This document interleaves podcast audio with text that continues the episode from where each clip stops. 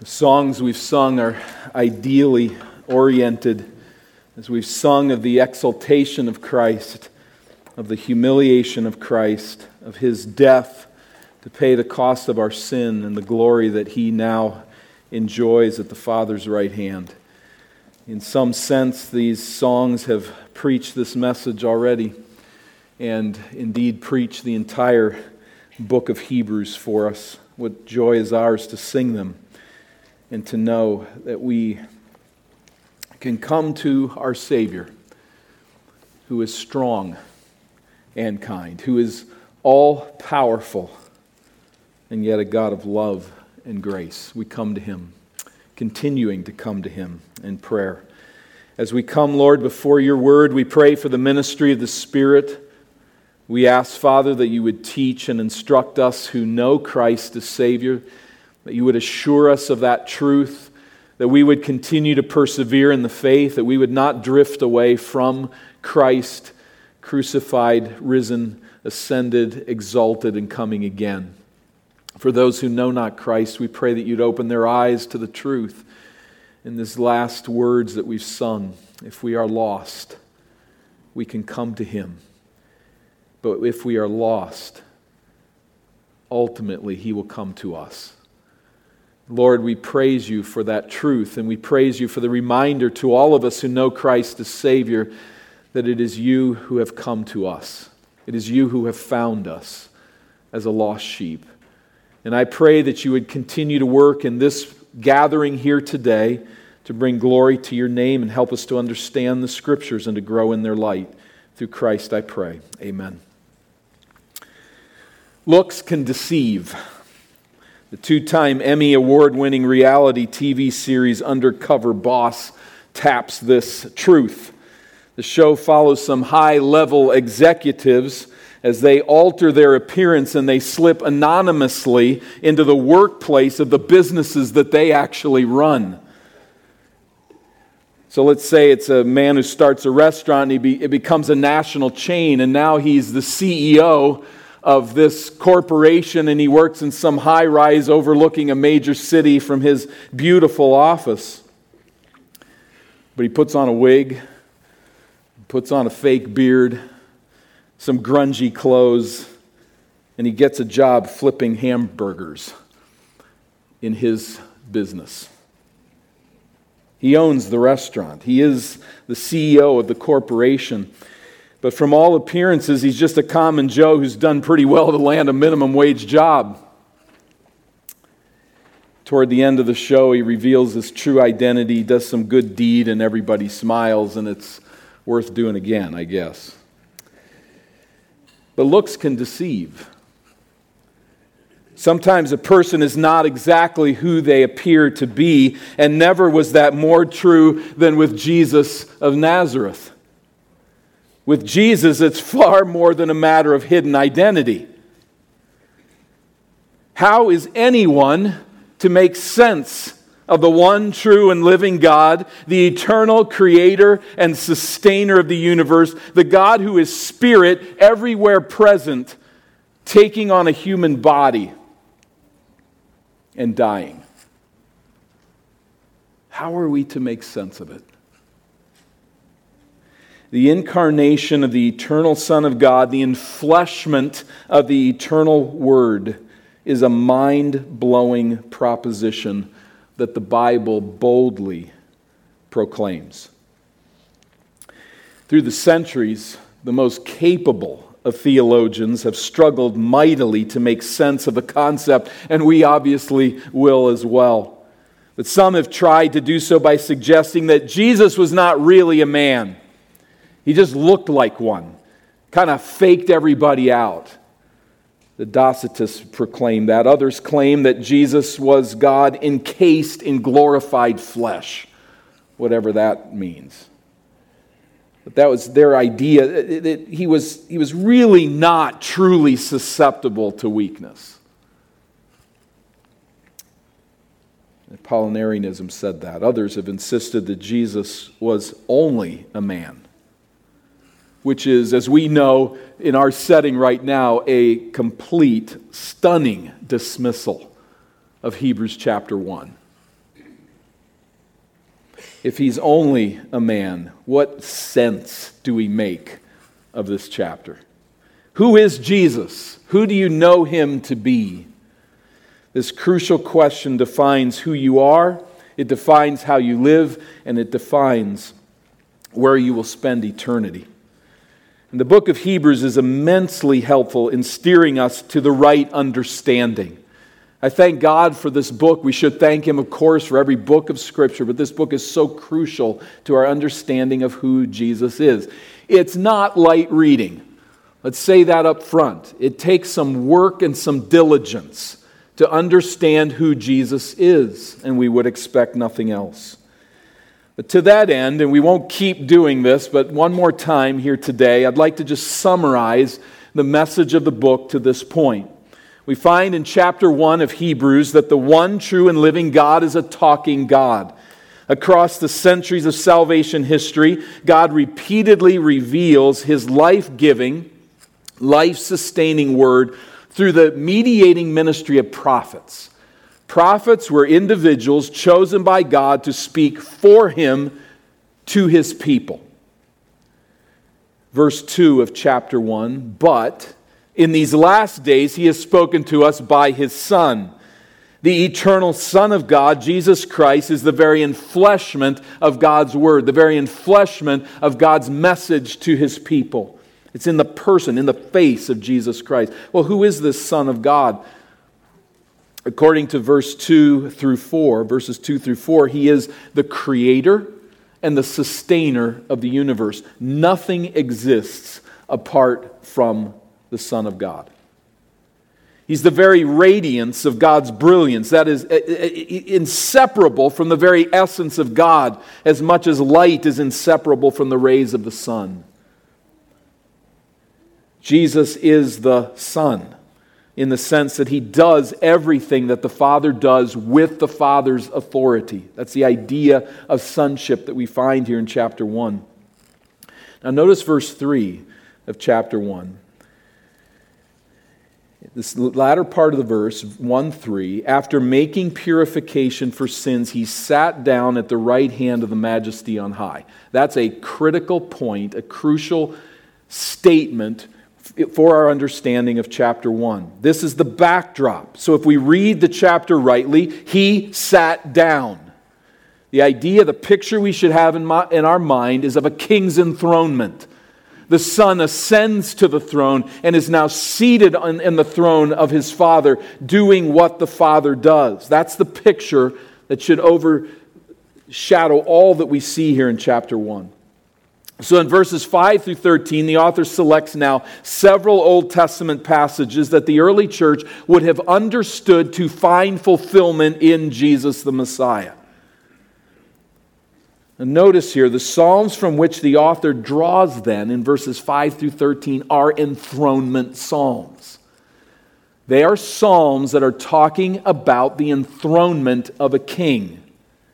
These Psalms are not talking about the birthday of the king. They're talking about the day on which he ascends to the throne and is seated there. Verse 3 Jesus is seated on the throne. So now this string of verses will support that idea. In verse 6, verse 5, you are my son, today I have begotten you. Again, the Old Testament context, the day in which the son ascends to the throne, he is begotten as the son, that is, as the one who does what the father does. Again, I will be to him a father, he shall be to me a son. Verse 6, when he brings the firstborn into the world hits us immediately from our Western standpoint to say, well, that's the day Jesus was born in Bethlehem. What's the context? Enthronement. And so in the Eastern world, firstborn did not always refer to who was born first or the day of one's birth, but a position and a status, one of who is supreme. The firstborn is brought into the world. This world we define from chapter 2 as the world of God's realm. Not this world, but the world of the heavenly realm. We'll get to that in just a moment. That the firstborn, in this sense of a son ascending the throne, So, what is in view is the day Jesus sits on the Father's throne as the Son, equally functioning as he does. He is brought into the world, 2 5, the world to come. And the proof that we're reading this the right way is the context of the Old Testament text that he gives to support this idea. Verses 8 and 9. Notice there, chapter 1, verse 8. Here we see, at this point, you're saying, oh, wait a minute, uh, is, is, he, is he God or is he not? Notice verse 8 Your throne, O God, is forever and ever. This a reference to Jesus in his enthronement. You, God, your throne is forever and ever. Then verse 9, therefore God, your God. He is God and he is with God. It blows our mind. We cannot fully grasp it or understand it, but if we feed at the text, we take it for what it says. He is God and he is with God. Now, notice there in verse 8 also the word scepter. It's a scepter, that's the, the stick that the king holds to say, I am the king. The scepter, a, a symbol of his power. The scepter. And notice in verse 9, anointing. The kings in the ancient world were anointed. Everything fits the enthronement idea. He is king of the universe, as God and with God. The climax comes in verse 13 of chapter 1, where we read that God says, Sit at my right hand until I make your enemies a footstool for your feet. That was a sort of John 3:16 for these first readers.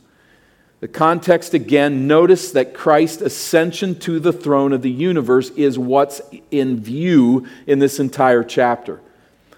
So connect verse 3, one more thing. Look at verse 3 in chapter 1.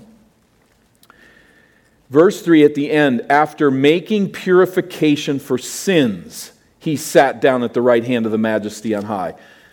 Go to 2 5, for it is not to angels that God subjected the world to come of which we are speaking. This world to come, this heavenly realm, that's the real world. This is a real world too, but it's a different world. That real world, the Son reigns supreme. That is a point. In chapter 2, now, verses 1 through 4, we looked at this last week, that in light of this exalted Christ, Christian, follower of Jesus, do not drift away. Do not lose touch with Christ. He's to be at the center of our affections, at the center of our thoughts, at the very center of our worldview. Do not drift away from this message. So there's no question at this point where the author of Hebrews stands regarding the deity of Christ. The maker, the sustainer, the enthroned King of kings and Lord of lords, God Himself, and with God as the Son who does all that the Father does. It is an exalted picture of Christ. But then there's this whole matter of Jesus as a man. And what are we to do with that? The author does not blush to say, forgive this crass analogy, but the owner of the company is the guy flipping burgers. It's the same one. You cannot say that he's not flipping burgers because he is, and you cannot say he's not the CEO because he is. So, after the warning not to drift away from the exalted Jesus, who is God, very God, the author now plunges full length into the matter of Jesus' humanity and his earthly ministry as the final prophet and the Savior of his people. This is utterly crucial to our understanding of who Jesus is and thus our understanding of who we are. To get Jesus right is of utmost importance. So we notice then in verses 5 through 9, as we plow on here today, the salvation, the exalted Son of God, suffered the humiliation of death for his people. This is a message to which we must cling and understand. Chapter 2, verse 5. For it was not to angels that God subjected the world to come, of which we are speaking.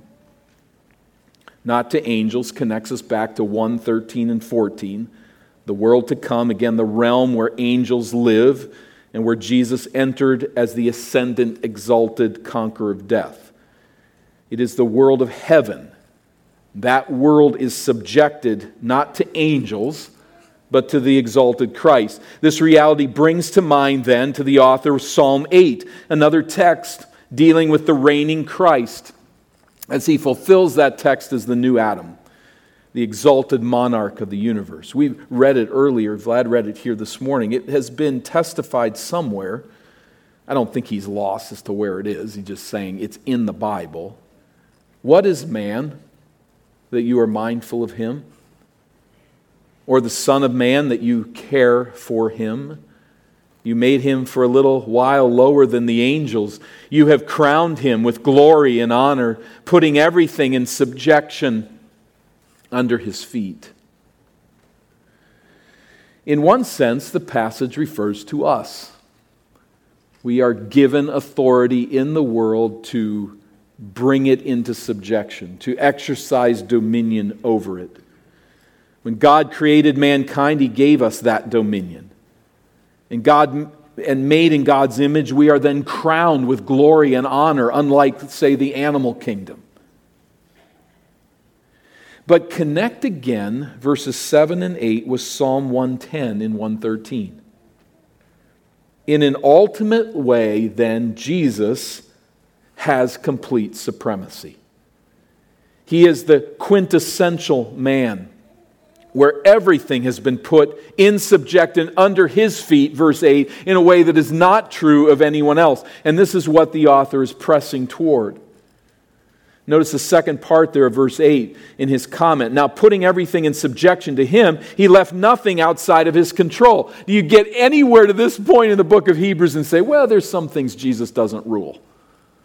You say he is over everything. He is supreme beyond our understanding of what supreme means. But, verse 8, at present we do not yet see everything in subjection to him. We don't see it that way. So, in a limited sense, this refers to mankind in general, but ultimately it is fulfilled in Jesus. After defeating death, Jesus ascended to heaven, and the Father put everything in subjection to him. But it sure doesn't look that way from our perspective sometimes, does it? To use again the analogy, that guy flipping burgers sure doesn't look like a CEO. And as we think about it further, we say, wait a minute, really? Jesus is sovereign over all things. Why then worldwide persecution of believers? Why do the followers of Christ keep dying? Jesus is supreme. The holiness that he lived, the teaching of Jesus, these are they're openly despised and rejected by our world. War, natural disasters, governmental corruption, abuse, disease, death prevail. Jesus is sovereign. He rules from, king, from heaven's throne. Christian, we need to get this. Yes, he does. Yes, he does. He is the conquering king. His victory over death is the point. It proves that He has risen from the dead. He has ascended to heaven. He has poured out His Spirit. He has promised to come again. He is reigning today, and we must not be confused by what our world says, what it thinks, what it does not do in response to Christ. The fact that this world refuses Christ's rule does not mean that it does not exist. The only issue is timing. Christ's rule over his kingdom has begun, but it awaits finalization. It is already in force, but it is not yet displayed to its fullness as God intends. And he patiently extends the gospel in grace to those who reject Christ until the day, until the final day. So, if we would picture our undercover boss and say that here he is coming to work one day, and the other employees begin to mock him, make fun of him, belittle him, they do not listen to what he's trying to accomplish, which he knows is the right thing, we can look at it and say, that's not the owner of the business. But he is. And when we look at this world and we see how it rejects Christ, we can say, how is it that he reigns? He does. It's just a matter of time till this is ultimately revealed. Verse 9. But we see him who for a little while was made lower than the angels, namely Jesus, now crowned with glory and honor because of the suffering of death, so that by the grace of God he might taste death for everyone. We do not see Jesus physically, but we do perceive who he is. We do perceive that he does reign sovereignly. We recognize also his incarnation. That is, he took on a human body in addition to his deity. He didn't cease becoming God at that point, but he took on a body in addition to his deity. Thus, for a short time, he held a position inferior to angels who were stealing away the attention of the Hebrews from a right orientation to Christ. Not probably our deal, but it was their deal. And he says, See Jesus. We, in fact, do by faith see him. In distinction from the angelic beings, Jesus is crowned with glory and honor. Why is that? What does verse 9 say? Why is it that he's crowned with glory and honor? It is because of the suffering of death. By God's grace, he tasted death for everyone. We connect this back to chapter 1 and verse 3. Remember, he made purification for sins. So, in making purification for sin, in suffering death that way for everyone, he is now exalted as the risen Savior. So, the ultimate evidence of Jesus' genuine humanity is what? The ultimate evidence is he died. He died a physical death. Suffering death in our place, however, secured purification from sin for all who place their saving trust in Christ's sacrifice. The only way we can be forgiven the sentence of eternal death that we deserve is for an eternal being to die a physical death. How are you going to get that to work? An eternal being to die a physical death. That's exactly what Jesus did and there's no other answer to it. He did this for everyone. I don't think we must limit that reference to the elect. There is some interest that every human being has in the death of Jesus. But ultimately, that death is effectual only for those God chooses to save. But on that point, we stop and we pause and we look and lift our faces to the Lord. We sung that there at the end. If I am lost, Jesus will come to me. He seeks those who are lost. And it brings to us the question again, I bring to you this morning have you trusted Jesus' payment for your sin? He made purification for sin. Have you put your trust and your confidence in that work of Christ? The response that is called for is not merely an intellectual acknowledgement of what Jesus did, but a response that embraces him, that turns from sin, that is personal, that is trusting, that throws yourself upon what Christ has done in the stead of sinners. Have you come to that place where it's not just what I know that he did? That he died to pay the cost of my sin, the punishment that I deserve. But I have placed my personal trust and faith in that work for me. By faith, I trust that it is for me. Only the Spirit of God can open your eyes to see that reality. But I pray that you would press toward it. When I am lost, He will come to me. He will come. Do you see yourself as lost? Do you see yourself as a sinner deserving that punishment? Do you realize that Christ's death alone could atone for your sin? Come to Him. There is no other answer. He is the way, the truth, and the life.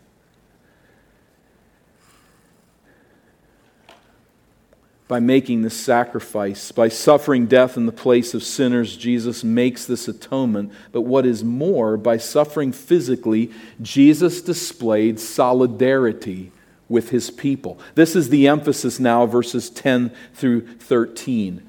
Verse 10 For it was fitting that he, for whom and by whom all things exist, in bringing many sons to glory, should make the founder of their salvation perfect through suffering. The author's got no problem speaking of Jesus as the creator and sustainer of the universe. Here, the emphasis is on the Father as the creator and sustainer of the universe. In the one God of triune fellowship, this is very doable. And so it is fitting, notice verse 10 again. Who's it talking about? It's fitting that he, for whom and by whom all things exist, that's the Father in bringing many sons to glory, that's the people who trust Christ for salvation, should make the founder of their salvation perfect through suffering.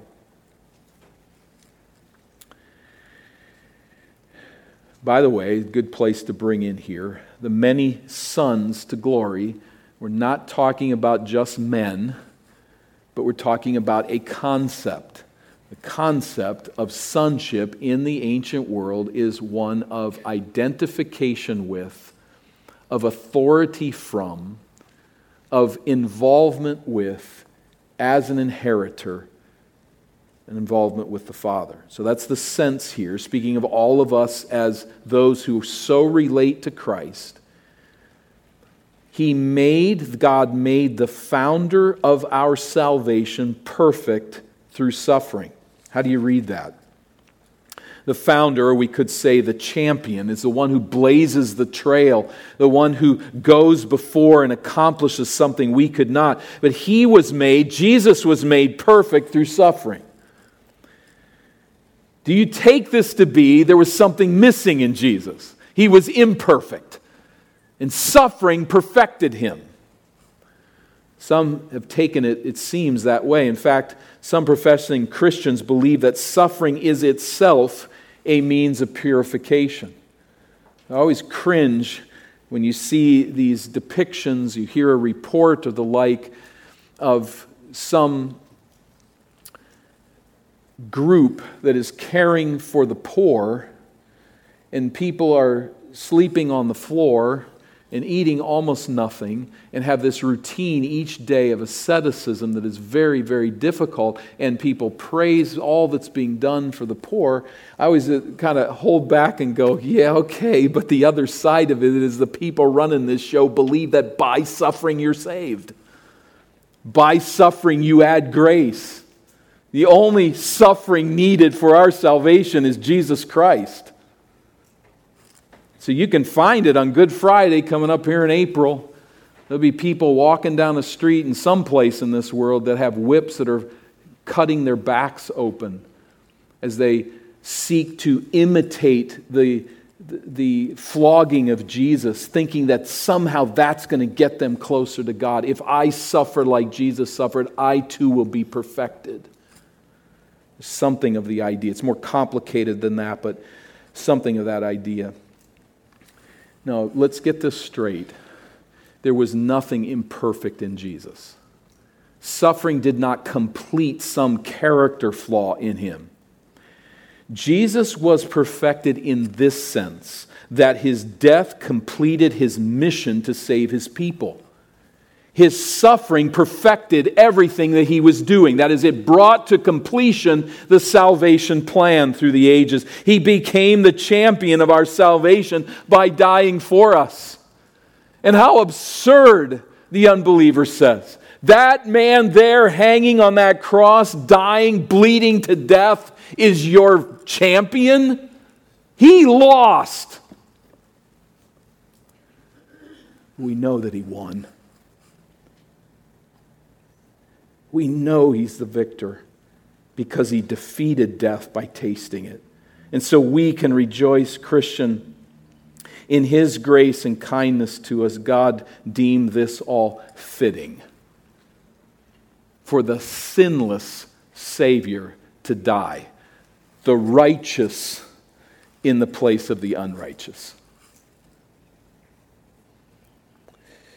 And the sorrow of heart that the Father felt in that hour was matched by the fittedness, the fitness, the rightness of this sacrificial act of love. Verse 11 For he who sanctifies and those who are sanctified all have one source. That is why he's not ashamed to call them brothers. He who sanctifies, who's that? That's Jesus, the one who purifies, chapter 1, verse 3. He who sanctifies, and those who are sanctified. Who are those? Those who are made holy, those who trust Christ as Savior, all have one source. This actually reads all out of one. And that's a confusing phrase. But I take this to mean it's a reference to Adam and Eve, pointing to our shared humanity. We, what he's saying here is just as exalted as Christ is, he is equally man. He is a child of Adam, as you are, as I am. He's not ashamed then to call us brothers. Again, don't take this in the sense of literal brother, but not ashamed to identify with us. It speaks of Christ's solidarity with us in our humanity. Jesus humbled himself to share our humanity, to take it on. In a way far beyond what an undercover boss needs to do to humble himself, to work in his own restaurant in the trenches Jesus, in a way, far more significantly humbled himself, leaving heaven's glories to take on flesh and to be seen by no one as God. No one could have possibly fully understood who he was, where he came from, and what he was doing on the day of Jesus' birth. Even Joseph and Mary, who had received revelation, struggled to perceive it. Looks can deceive. And this is a mighty deception. A little infant in a manger. The creator and the sustainer of the universe. So, he quotes the scriptures I will tell of your name to my brothers. In the midst of the congregation, I will sing your praise. We could look a long time at the, what he's doing here with Psalm 22, but this is the psalm that starts My God, my God, why have you forsaken me? It is a messianic psalm. It's a psalm that finds fulfillment in Jesus. And this psalm, Psalm 22, ends with singing. A singing in the congregation as God restores and saves and loves. And so the author finds here with that word brothers, here is, in a sense, Jesus as the one who has defeated death, singing among us the praises of God. He identifies with us. And again, verse 13, I will put my trust in him. And again, behold, I and the children God has given me. We have here quotations from Isaiah 8. And the idea is that Jesus is the head of the new humanity, of those united by faith to him. So, first, we are people who trust God. I will put my trust in God. He said the same as a man. Second, this puts us in God's family in solidarity with Jesus. Verse 13 Behold, I and the children God has given me. So Jesus shares our humanity. It gets deep. What he's doing here is pretty complicated, but let's just come up above it and say what he's saying is Jesus was a man. He was a man who suffered. He walked with us as a brother in one sense. He was among us. He was with us in suffering and with us in rejoicing in the presence of God. So we have the, exalt- the, the exalted Christ and we have the humbled Christ. The God, very God, and man, very man. And we must hold them together and embrace these truths, not allowing one to break down our emphasis or understanding of the other. As the book unfolds, the author will draw out numerous implications of Jesus' humanity. And I don't want to get into all of that now, but just consider a few ideas as it gives us a taste for what is to come as we look to the remainder of the book. First of all, chief among them is that by taking on flesh, Jesus is able to suffer the actual penalty of our sin. The actual penalty. The physical death that we deserve for our sin, Christ takes that and pays that cost. Ultimately, an animal could not do that. And God, who is spirit, could not suffer physical death in our place. Only as the God man, only as the Son of the one true triune God took on flesh, could genuine atonement be made for our sin. This is unique in the story of religions for one to die our true death, to pay for the purification of our sin as God and man. And the proper response, I think, for us as we think of the humanity of Christ is not to belittle or downplay his deity, but to stand on holy ground in awe. There could be no other answer. Let the earth be silent before him. Secondly, another implication is that Jesus understands and sympathizes with our weaknesses and our suffering. The author will bring this out more fully later, but indeed, even uh, next week, Lord willing, as we move on. But Jesus walks with his people in solidarity as we face, first of all, temptation to sin. He did not sin, but he understands temptation. He's not a clueless God who has no idea why we find lust or greed or hatred or revenge or fear or the like so tempting. And we're not like God when we can't understand why people are tempted, even if it's not the temptation that we face. Jesus understands the temptation, He drained it.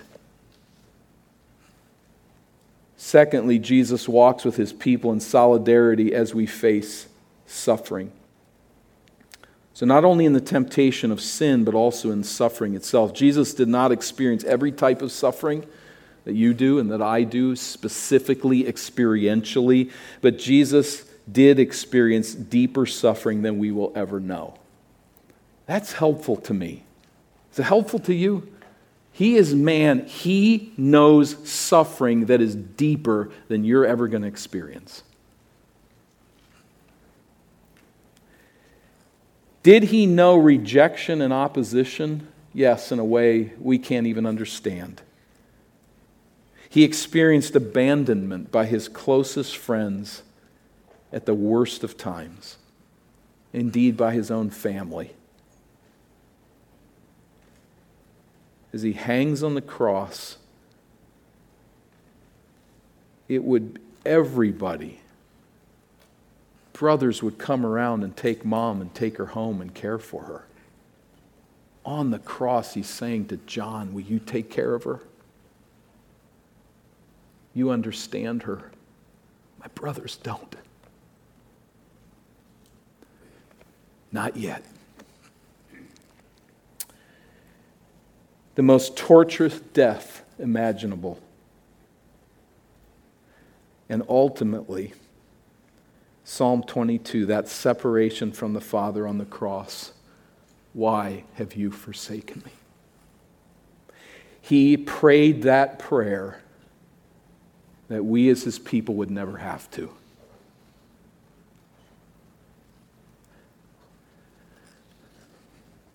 I will never leave you or forsake you. But Jesus prayed that, cried that. Why have you forsaken me in his death? Are you struggling with disease? Are you facing heartache so deep you're not honestly sure how you're going to live through the week? Does discouragement or loneliness run so deep that you're tempted to run away? Jesus understands. He gets it.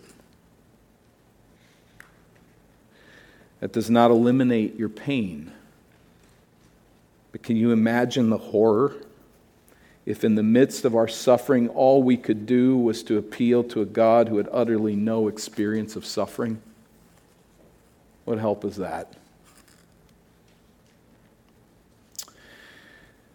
We must pray for one another, and we must pray to the Lord as we pour out our burdens upon the one who does understand. Thirdly, the exaltation of Jesus came in consequence of his suffering his exaltation came in consequence of his suffering. There was a direct connection. During this time of delay, when Christ reigns now, but not in the fullness that will come, in this interim, we are called to suffer. Opposition for Christ, but also the ravages of a sinful world and a cursed planet. We need to come to understand as his followers it's suffering first its glory to follow. It's this life now with its struggle. It's the life to come that Jesus won for his people. And in that I rest and trust. Philippians 2 8 and 9, Jesus humbled himself to the point of the cross to take on that shameful death for us. Therefore, God has highly exalted him. The two are connected together. And the scriptures remind us that any suffering that we endure for the glory of God, for His name, will redound in glory in the ages to come. Will never, God will never be in our debt. Looks can deceive. Jesus hanging dead on a Roman cross, that's going to deceive some people. Christians despised and rejected by our world and suffering the ravages of a fallen planet, that's going to deceive. But let us, as Christ's followers, as the ascended, reigning Christ followers, may we not forget that glory awaits for our champion submitted to death in order to defeat it and ascended to the throne of the universe in order to come again and to bring us to glory. He rules today. He will come again. So let us not drift away from the reality that we do not see, but let us press forward in faith in what we know is to come. There's an empty tomb, there's a risen Savior. He's coming again, and our future is with Him in glory. Hold to it, Christian. Hold to it hard and may He hold us. Let's pray. Thank you, Father, for what you've done. And we do ask that you'd hold us fast, that you would secure us in the faith. For those who know you, that you would allow us to continue to cling to the truth that we know of Christ's deity and exaltation and Christ's humanity and suffering and understanding and sacrifice for us. Thank you for these truths that we are reminded of here in this profound book. Help us to understand it, to bend our minds to it, to grow in its light. I pray that you would continue to deepen us as an assembly as we cling to Jesus. And again, for those who know him not, may these words point to the ascended and glorious Savior. And may you open eyes to see that truth. Through Jesus we pray. Amen.